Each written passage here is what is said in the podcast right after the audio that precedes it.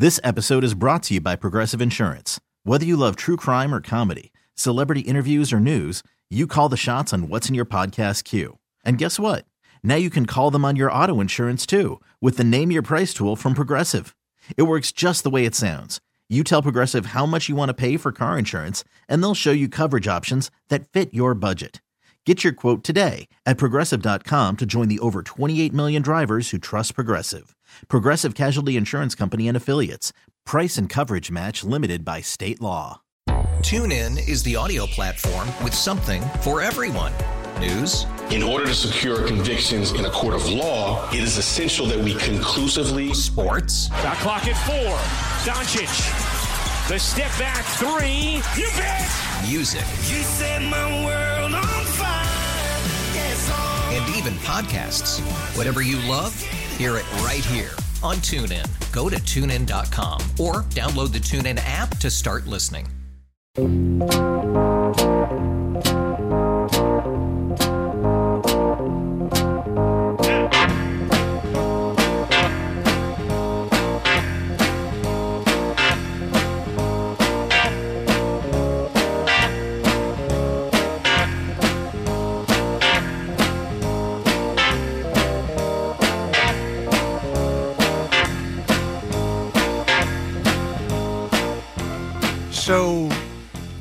Here's the deal.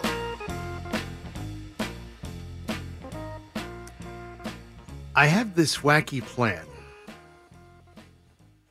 Eh, you know what? Let me take that last train to the city.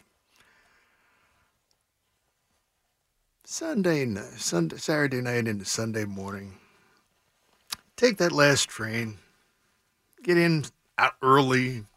Get a chance to do some work in the station.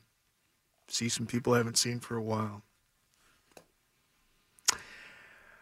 So I make the train. The train's going along. We get to the second stop. This is this morning, folks. All of a sudden, the lovely announcement. All of the passengers must disembark the train. We're stuck. At a quarter to two in the morning. Man, was it cold outside. Yes, we had to stand outside the train for an hour waiting for another train to come. Listen, I know there are a lot tougher things in the world than that. But man, that was a real wake-up call. Well, good morning everybody. How are you doing? Those of you who have not said it to you before, happy new year. This is Bob Salter. Interesting times indeed in our country, in the world as we continue in this um, ongoing what we, we call it battle endeavor with the coronavirus. The best thing I can say is try to take care of yourself, get some rest, wash your hands, and be as careful as you possibly can be. I mean, there is realistically only so much that we can do, but we do the best that we can. Now, we're on for an hour this morning. I know it's getting a little tricky here in terms of exactly how long the show is on during uh, this time of the year. We're on from 6 to 7 today. And we have a great guest who is with us in this hour of our program. Peter Strauss has a very interesting uh, background in that he has practiced trusts and estate law since 1961 has a special expertise in the legal problems of aging and persons with disabilities, end of life issues, and the capacity of persons with disabilities to execute legal documents with respect to health care. And he is uh, joining us on uh, our program today. He's a senior partner with the Pierro, Connor, and Strauss LLC. He's the recipient of the New York State Bar Association 2019 Attorney Professionalism Award, which is given to one attorney in the state each year. He was honored from 2007 to 2019 as one of the New York metropolitan area's best lawyers and a super lawyer from 2007 to 2016. He is a prolific author. He's written articles for various publications, including the New York Law Journal, the uh, Bottom Line uh, Personal, and he has addressed many national, professional, and uh, consumer organizations. And I'm pleased to say that he's going to be uh, joining us in um, this hour of our program uh, this morning. I think what we will be able to do, we have a lot to get to with him. But in the course of our time with him today, I believe that we are also going to be able to uh, possibly take some calls from some of the folks listening to us as well. Uh, Peter, good morning. Welcome to the fan. Good morning. How does it sound? Sounds great. Sounds absolutely great. As a matter of fact, it's nice, Okay. nice to have you with us. I hope you are well. I am. Getting up in the morning is- this hour is not something I'm used to, other, but that's certainly not a disease that isn't quickly solved by a good conversation with you. Well, thank you. And you know what they say about getting up at this time in the morning? It's better than the alternative of not getting up. right. That's like being on the right side of the grass, right? Exactly.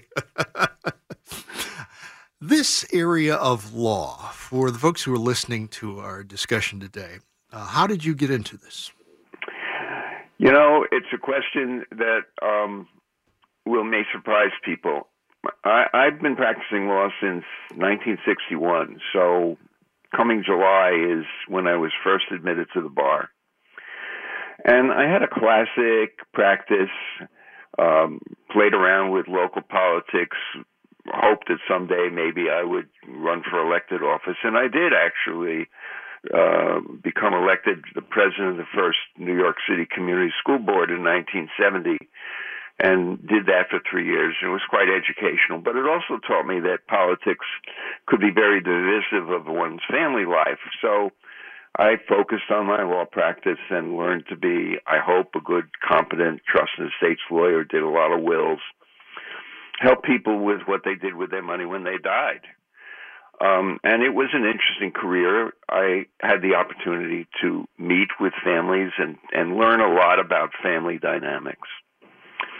In the early 80s, I got a call from a friend who was the director of social services at Long Island Jewish Hospital to tell me about a very sad case of a patient who had had a massive stroke, was in a coma, and was going to a nursing home and would probably spend the rest of his life here. He was in his late 60s had a wife. They lived in Great Neck in a rental apartment. He was a postal worker, had a nice pension. She never worked. The children lived far away. And the problem was that he, of course, would be on Medicaid, and Medicaid for the state of New York wanted to take most of his income.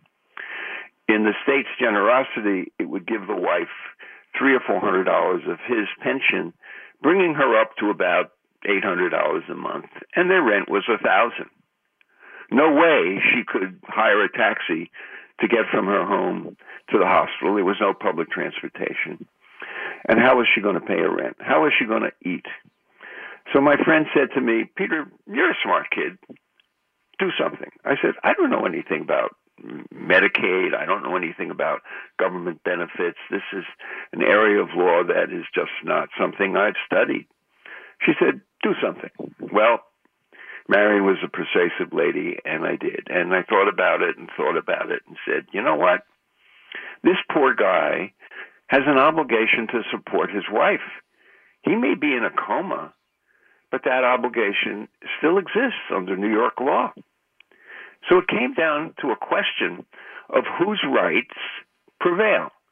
The state to have a person now receiving a form of poverty uh, program, or a spouse who's poor and needy. So I said to my client, the wife, we're going to sue your husband for support.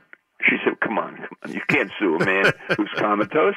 I said, yes, we can. The court will appoint a guardian ad litem for her, and for him, and we'll see what happens. Well, the judge agreed with me. New York State was very angry but it went on appeal and we won it all the way up. And it set a precedent. A precedent was that in this new era of a growing aging population, people have rights to good health care under Medicaid, but spouses of those persons who were institutionalized also have rights. The case did more than win a victory for me. It opened up my eyes to a growing aging population who couldn't afford adequate health care, who had needs that weren't being satisfied. And that aging population was going to grow and grow and grow as whatever we call them, the baby boomers, you know, different names. We're all going to get old, hopefully. And now we have the aged and we have the old old. Um, you know, of course, that I'm now 84. Mm-hmm. Could have figured that out from, I told you I've been practicing almost 60 years, come a few months. And I see this every day. I see people having healthcare needs, most seriously, the need to pay for their long term care needs. Many Americans will be surprised to learn that Medicare does not cover long term care. It does a good job for your hospital care. Hopefully, you have a Medicare supplement policy. It now covers most basic drugs. That's pretty good. If you go to a nursing home, you'll get 100 days coverage if the care that you're needing is skilled. You can't go there and get Medicare coverage if you're suffering from dementia and just need to be dressed and bathed and help to walk to the toilet. So you might get 100 days, but after that, you are on your own. And if you can stay at home, which is what most people want to do, yes, if they have dementia or they have Parkinson's or multiple sclerosis, I could make a whole long list of diseases that may be under control in terms of your medical needs, but you can't function. You can't dress yourself. You can't bathe yourself. You can't get to the toilet on your own. You need home care. And in New York State, Medicaid pays for that. Medicare does not. So America has seen seniors, and by the way, younger persons with disabilities are also in the group that I'm speaking about because their needs are very similar. But you have seniors who need to turn to the Medicaid program in order to prevent impoverishment. Mm-hmm. Now, people who are legally poor autom- pretty much automatically get Medicaid. But if you have assets, you are over the eligibility limits in terms of finances. In New York State now, you're only allowed to keep $15,900 plus your house and your retirement funds don't count. But for people who have more than that, they've saved, they've got two or three hundred thousand dollars in assets, they hope to leave those assets to their children. They're not eligible for Medicaid. So we do have techniques, and there are some exceptions in the law in terms of eligibility, that we can make middle income Americans Medicaid eligible.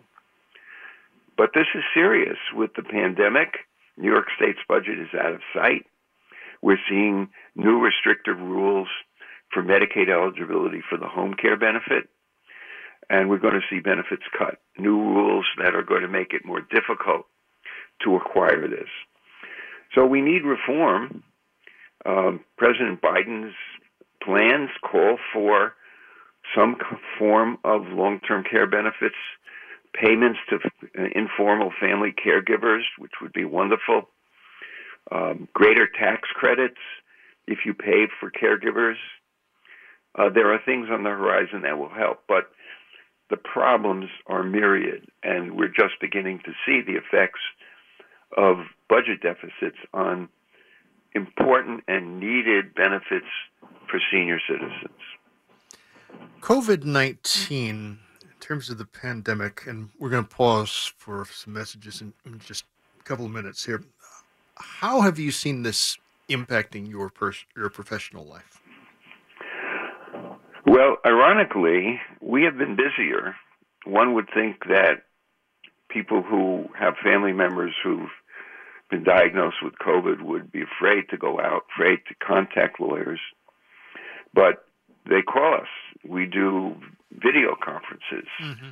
And they realize that they need legal documents. So people who have put off what's generally called estate planning, we like to call it life planning or future planning. People realize that putting this off was was not appropriate, and um, they're calling, they're responding to our outreach, which we do on our website, and send out notices through constant contact use our mailing lists, uh, do quite a bit of marketing, and people have been responsive. So we're doing a lot of planning to get the legal documents in place. Earlier on in the pandemic, we offered to provide healthcare proxies without charge to healthcare workers. We did a few of those, not too many, because fortunately, healthcare workers were wise enough to have their healthcare proxies and living wills in place. But clients need powers of attorney. Uh, what happens if you really get sick and you can't manage your financial affairs? What happens if you're cognitively impaired because of a particular illness? Excuse me, and and you can't make healthcare decisions for yourself. So what we call future planning is setting up management systems for people so that their financial affairs can be managed if they are unable to do it for themselves. And we make sure they have healthcare proxies and living wills so that someone can make medical decisions for them. People that they choose to do these things. And in a sense, we've convinced them that it's a way of keeping control of their lives, even though they may not be able to make their own decisions hopefully they will recover and resume doing those tasks. So the documents that we prepare, the legal tools, fall into those two categories. Mm-hmm. Managing finances, the basic instrument is a power of attorney. Better still is what is known as a trust. What's a trust? A trust is your own private little financial corporation. You take your assets, you place them in this trust. You can be your own trustee as long as you can function. Function. You can revoke it. You can amend it. You can change the terms. The trust will pay your bills if you become ill. You have a successor trustee who takes over if you can't do it. You get better, you, you come back and take over as your own trustee again.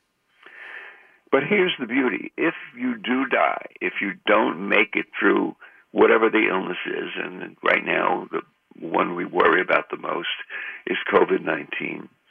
That trust continues in place, functioning without any need for court intervention. If you have a will, and everybody says, you know, what do you charge for a simple will? And the answer is, well, number one, there's no such thing as a simple will. And secondly, that in itself isn't a big expense, but it doesn't really work for you. A, a will only becomes effective when you die. All right, Peter. It doesn't help you with any of the problems of life. Peter, hold that thought, okay? Because I want to expand on this, but we got to take a pause here in our discussion. We'll come back, talk more with you, and also start to work into probably some thoughts from some of the folks who are listening to us as well. 620 is our time this Sunday morning here on The Fan. Sports Radio 1019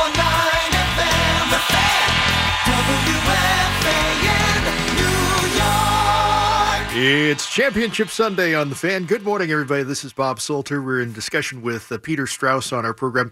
Peter is a senior partner with Pierro Connor and Strauss LLC. Their uh, website, by the way, is Pierro Law, P I E R R O L A W. That's all as one word. Dot com. And he's kind enough to be talking with us on our program. Um, as I mentioned, um, he's uh, practiced trusts and estate law since 1961 and has a lot to share with us in our discussion. Um, if there's something that he mentions or something that he has mentioned thus far in our discussion that perhaps you'd like to jump in with a question on, we have a rare opportunities where I believe we might be able to take advantage of some of his expertise. Our phone number at the fan, 877-337-6666. You want to join in, feel free.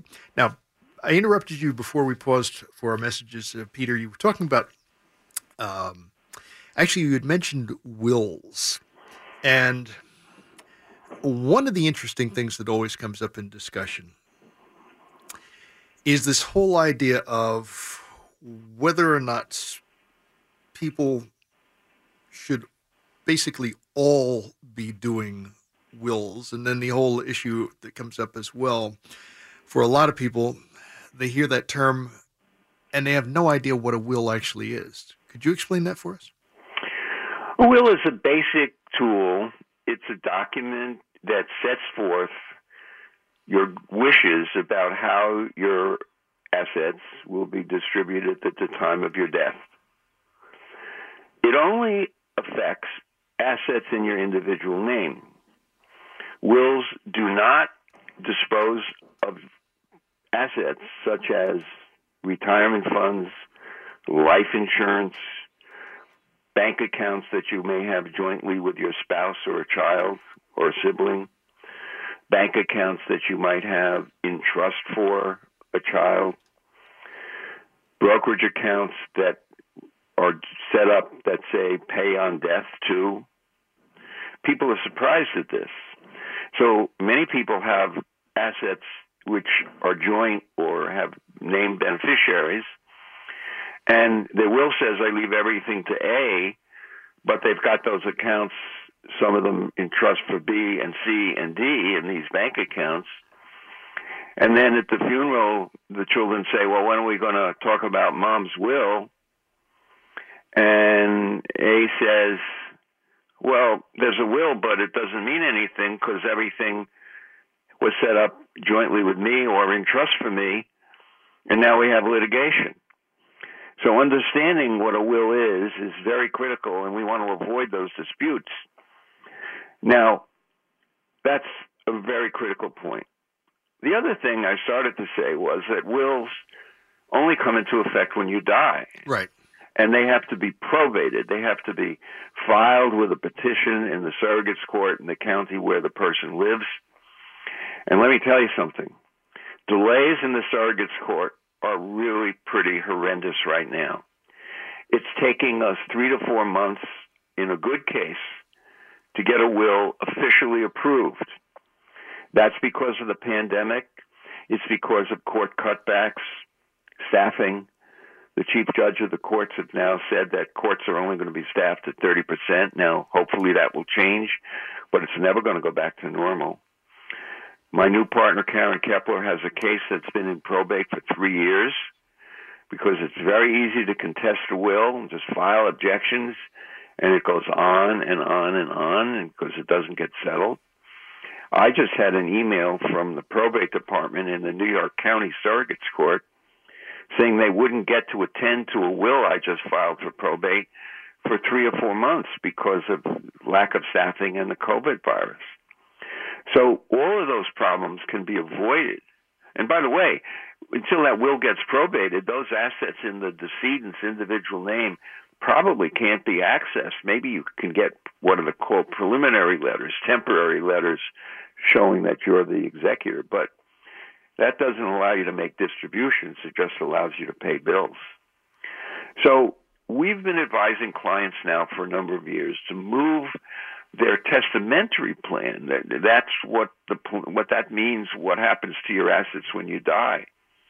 To living trusts, and you know maybe if you only have fifty thousand dollars, that doesn't make a lot of sense. But for for the typical middle income family in the United States, a living trust is doable.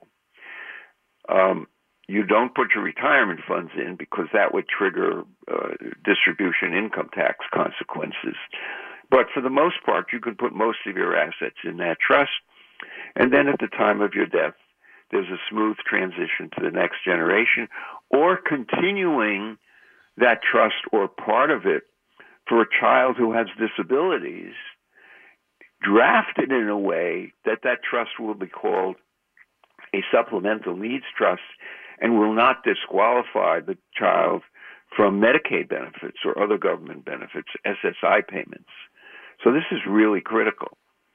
Now, I want to add one important point here. We're not just talking about planning for older people.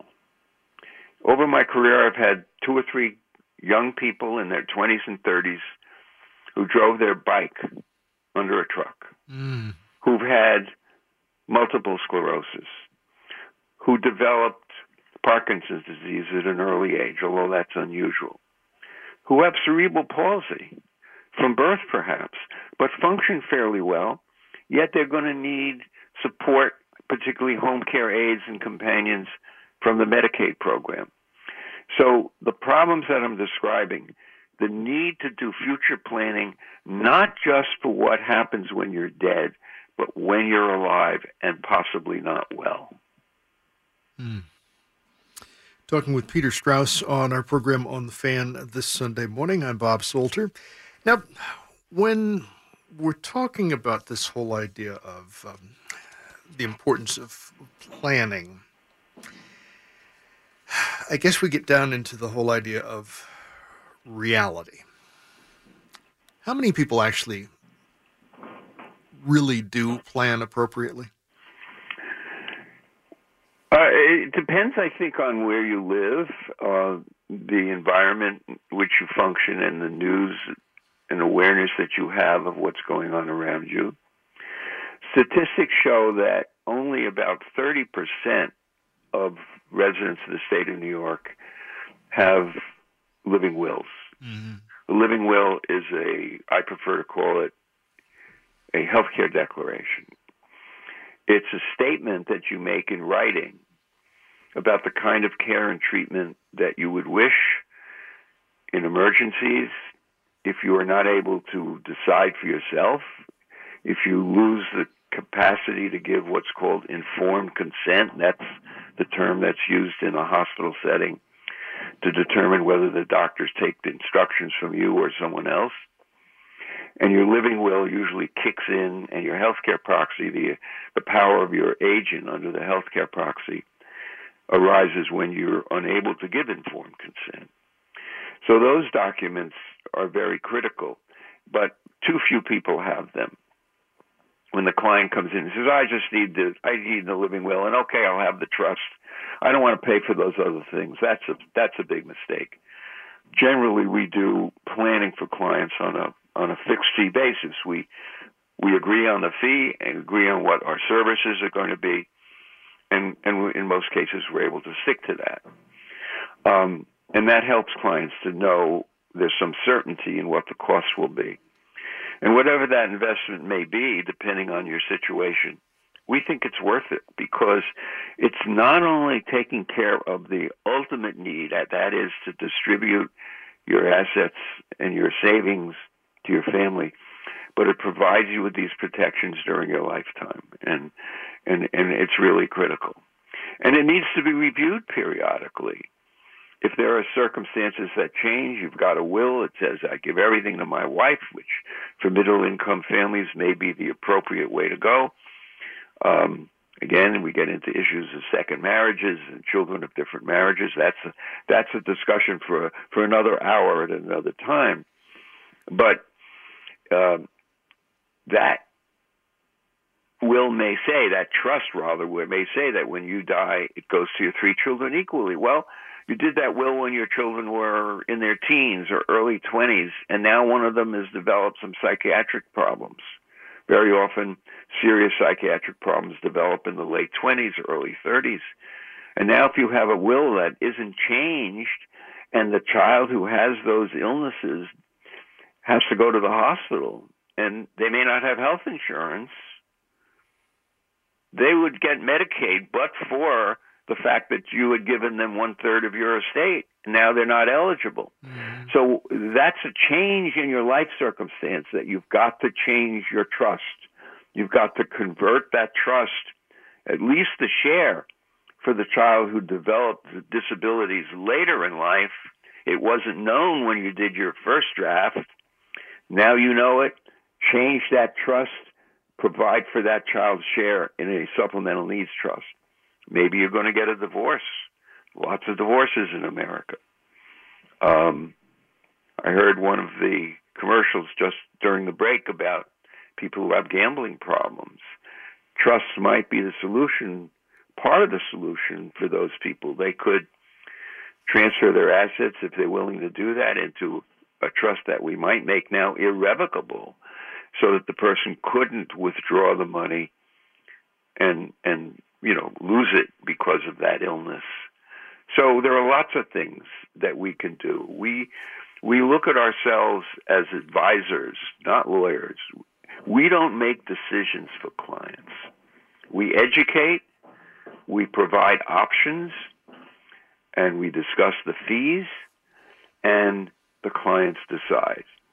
Hopefully, they'll make the right decisions, but it's not our job to tell them what's right or wrong. Mm-hmm. Most clients, when they get the facts and the options are clear, and we speak in English, not legalese, um, we think clients, all clients, are capable of making decisions. Now, if you may have a question for me about that, but I do want to, because it leads us to another question of capacity and the ability when you're older and you've been ill. Do you lose the ability to do this kind of planning at some point? And that takes up a great deal of my time, and I've done some writing about it. It's, it's a very important subject. Mm-hmm.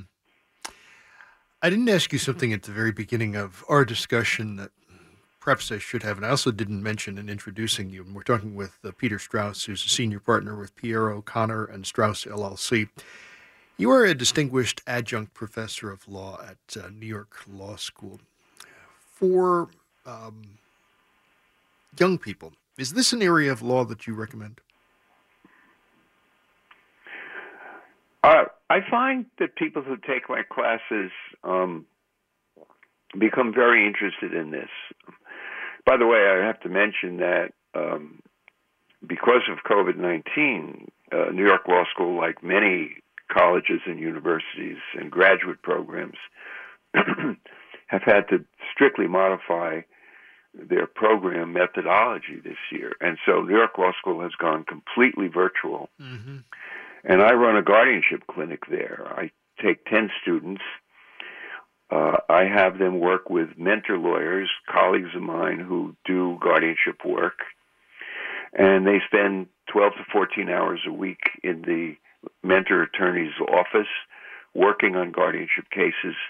And then the courts assign us 10 cases, one for each student.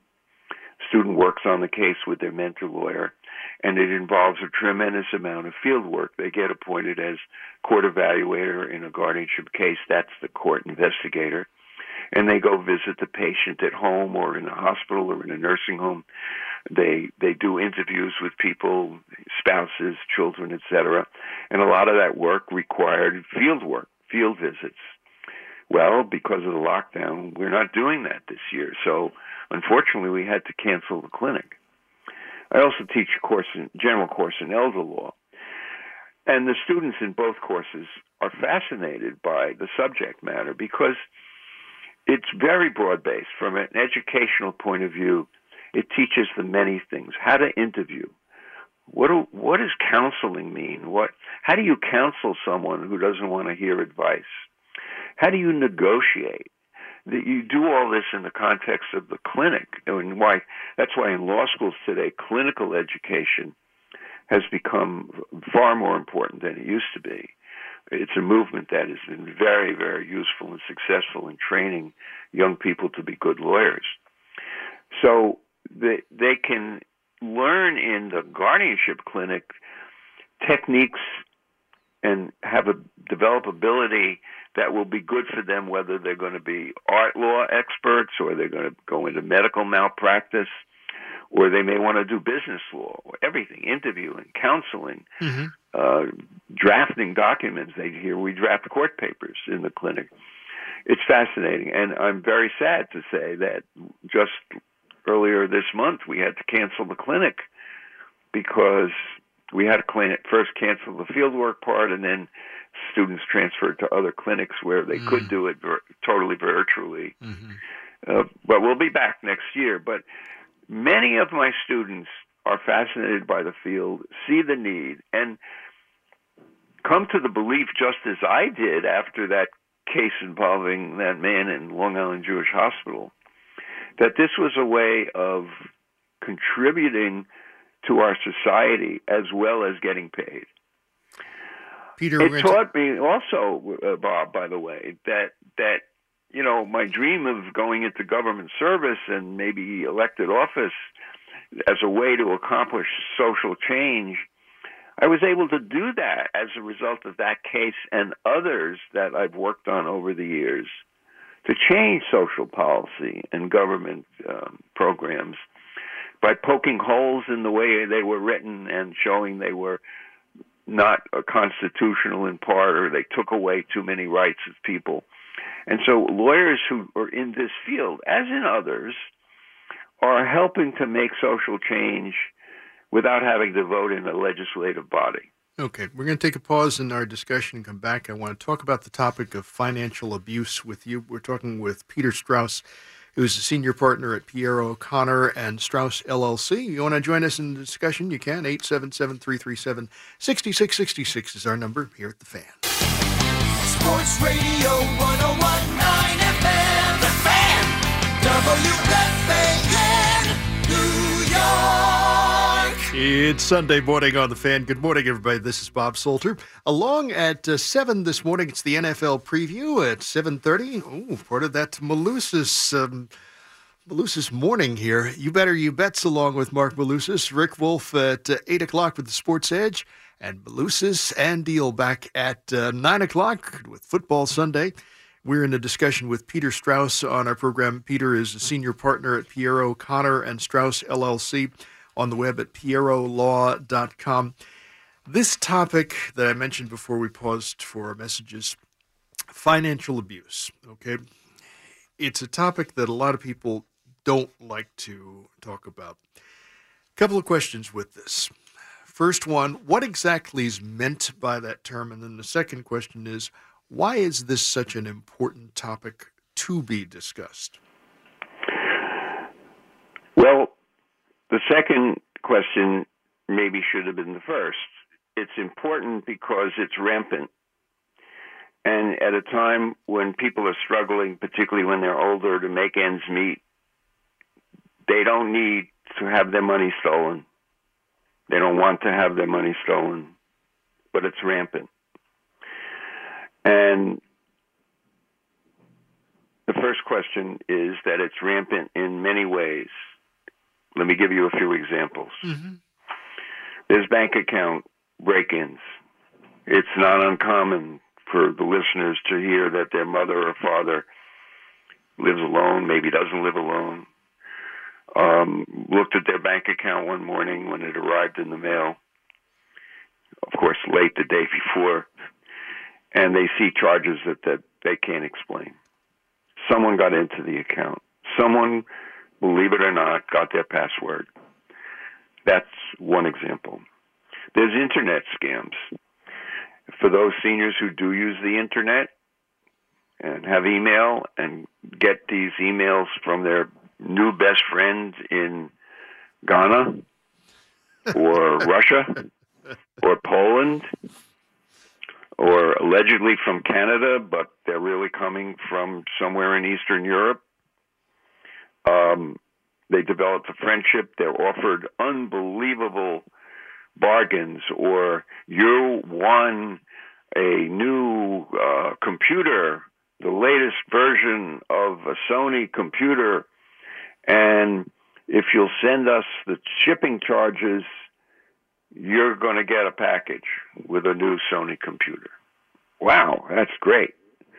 And it comes from a company's name that you know is a, is a slightly modified name of some known company, and they send the check. Mm-hmm. There's theft by employees, not just home care aides, most of whom do unbelievably wonderful work under terrible circumstances and low pay. But there are some who are not such good people. And mama can't get to the bank anymore. Mama needs cash for groceries. Here, Miss Jones, take my card. Get me some cash. Get me a hundred dollars. Well, there's a withdrawal, but it's not a hundred dollars. It's not a thousand because she might notice that, or maybe she wouldn't notice the extra zero if she has vision problems. Maybe it's 200. And that goes on for months. There's situations where a home care aide, the bad one, takes mama to the bank and mama starts withdrawing $750 every other week. Up till now, the bank people couldn't do anything about that. We're beginning to get a handle on that. The banking industry has worked with uh, the New York State Bar Association, and and they now have some duty to report suspicious operations. Um, telephone scams, neighbors who become friendly. Gee, I saw you down the hall a lot, and you were having trouble with the packages. Can I help you? Why don't you call me when you need to go grocery shopping? You know, I'll meet you there. I'll help you home with your packages um, that turns into a friendship that leads to some kind of theft. Or making that person the beneficiary of one half of your estate when you die. So I could go on a lot about these things, but there's one more category that's even more serious, and that's theft by family members. We often make family members joint owners on bank accounts. Why? Because it's convenient. They can go to the bank and withdraw money to buy you things, to do your shopping for you. But they can also do bad things, and often do. 75% of elder financial abuse is performed by family members. I'm pausing so people can let that sink in. That's some number. That's it. Right. Right. So what do you do? Well, you set up trusts. You can also work with a program um, that you can purchase from a company called Eversafe. These are friends of ours, where Liz Loewy, who used to be the head of the Elder Crimes Unit in Manhattan, uh, part of New York City, for those of you who are from other states, it's one of our five counties. And she now works at this company. She's a principal there. And they have a computer software program that monitors unusual transactions in the financial accounts of older people and alerts children or lawyers or accountants for the family as to what's going on. So there's an opportunity to put a cap on it before it goes too far. There are also agencies that people can call. Every district attorney has either a separate division or uh, an ADA that's assigned to elder financial abuse and elder physical abuse because there's a lot of that as well. Uh, and you, you know, if someone wants to call us, we can put them in touch with Eversafe. So this is a big problem, and complaints can also be made to a division of the FBI called the IC3. Um, you can just look up, put in IC3 on your computers and see where you can make complaints. They keep find, they keep records and they do investigations. Um, the controller of the currency can take complaints about bank accounts. So, if people have been victims of this, you can go online and just put in, "What do I do about um, elder theft or elder abuse?" Uh, the the physical abuse is also a problem, and and there again, there are organizations that can help. But we've got to get a handle on this. And um, President Biden has made proposals, which I hope will be enacted. I can't imagine that they would be controversial to deal with this. So it's one of the things that is a serious problem for seniors, even wealthy seniors.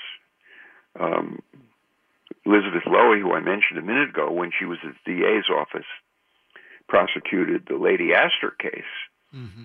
where her son was found guilty of massive theft, millions of dollars from her, and went to prison for a short time before he was released because he was so ill and died shortly thereafter. But this is not just about middle income or poor people. Uh, in fact, there may be a greater number of, of upper middle income and wealthy people who are victims because the thieves know where it's best to focus their efforts. Hmm. When we're talking about this whole idea of, um, you know, you, you use the term of um, the financial abuse being rampant. And when you said that, that's, I think, probably riveted a lot of people who are listening to us their attention uh, right away. For the children, the sons, the daughters, the grandchildren, um, what sort of things should they be looking out for?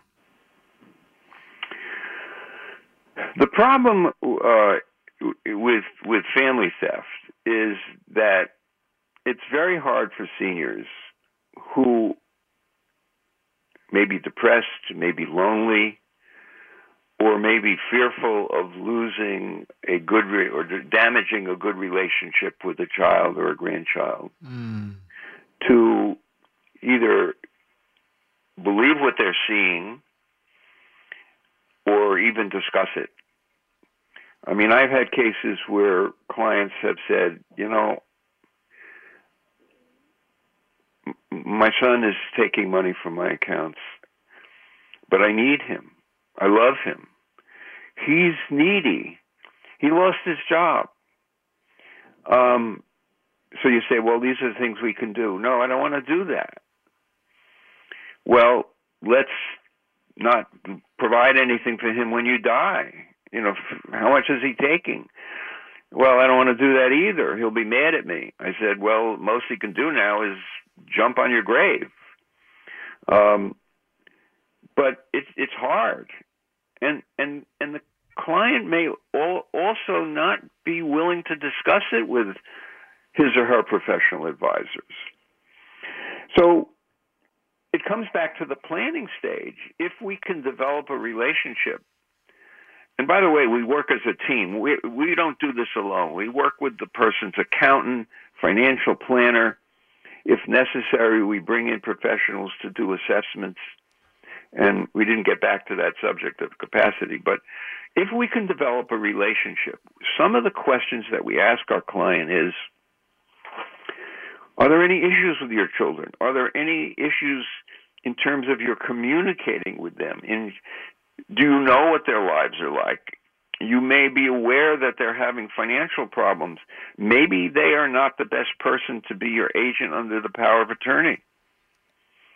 We place gift giving provisions in powers of attorney because it may be necessary if the person's had a stroke and can't do Medicaid planning to be able to implement a Medicaid plan when the person can't do it for themselves. So you're giving broad powers to a child or your brother or sister to move your money out of your name. That's important planning, but it comes with problems. So we as professionals, as lawyers, and I think the lawyer has to be skilled in understanding these issues. It's not the guy that did the closing for your house 10 years ago who may not know or have any sophistication. They do what they do, we do what we do. But we have to glide clients to being able to talk about these concerns because they're there. And it may take two or three discussions before the client is willing to talk about it. And it's a delicate discussion to have. I would imagine so. Um, in terms of elder law, how intricate is it? How intricate is the effort, I guess, to keep up with revisions, changes? Because I'm assuming those are happening all the time, like seems to happen with just about every other kind of law these days. It, it, it's true. It happens to a great extent. So very quickly, um, and it ties in with the question of how you pick a good elder law attorney. Mm-hmm. You want to know whether they belong to professional organizations. Here in New York, if a person wants to practice elder law, you can see if they're a member of the New York State Bar Association's Elder Law and Special Needs section. If they're not, why didn't they join? Why didn't they spend 350 bucks to join the bar association and be in the section where you get communications via via email? We have conferences last week and even into this week, is the annual meeting of the New York State Bar Association. Every section has a day. It's we're doing it virtually this year. Do they belong to the National Academy of Elder Law Attorneys? Uh, it's an organization I helped found in the 1980s. I was one of the founding members. Um, what other professional associations have they taken? Uh, there's always ongoing courses given by the bar associations. How long have they been practicing it? Um, experience is important. A lot of the rules, or at least the way to handle yourself, don't happen in the courtroom or or, or in, in, in these educational programs. Right now, there's very serious changes in New York State Medicaid home care, where there never used to be a waiting period if you gave your assets away, as there was for nursing homes. It was there was a five year look back for nursing homes, but no look back for community Medicaid. The governor just imposed a two and a half year look back period for Medicaid. If we don't get people to do their planning by April 1st, actually, we have to do it by the end of February. There's going to be a waiting period if you apply for Medicaid home care benefits later on. We just did a webinar on this last last Thursday. People can go on our website and look at it okay. to hear about these changes. We have a lot of materials on our website about caregiving and Medicaid and estate tax. All right, Peter, I'm going to mention the website at Pierro Law, P I E R R O L A W, that's all as one word, dot com. Peter Strauss, senior partner, Pierro Connor and Strauss LLC, kind enough to join us on our program and share an awful lot of information. I'm sure the folks listening to us picked up some good information too. Thank you. And Continue thank you, Bob. Good health. Certainly the best with your work. NFL preview is coming up here at the top of the hour. You better you bet with Marc Malusis at 7:30, Rick Wolff along with the Sports Edge at 8, and then hey, Malusis will be back at 9 o'clock. Malusis and Deal Football Sunday, Championship Sunday. Enjoy it here on the Fan.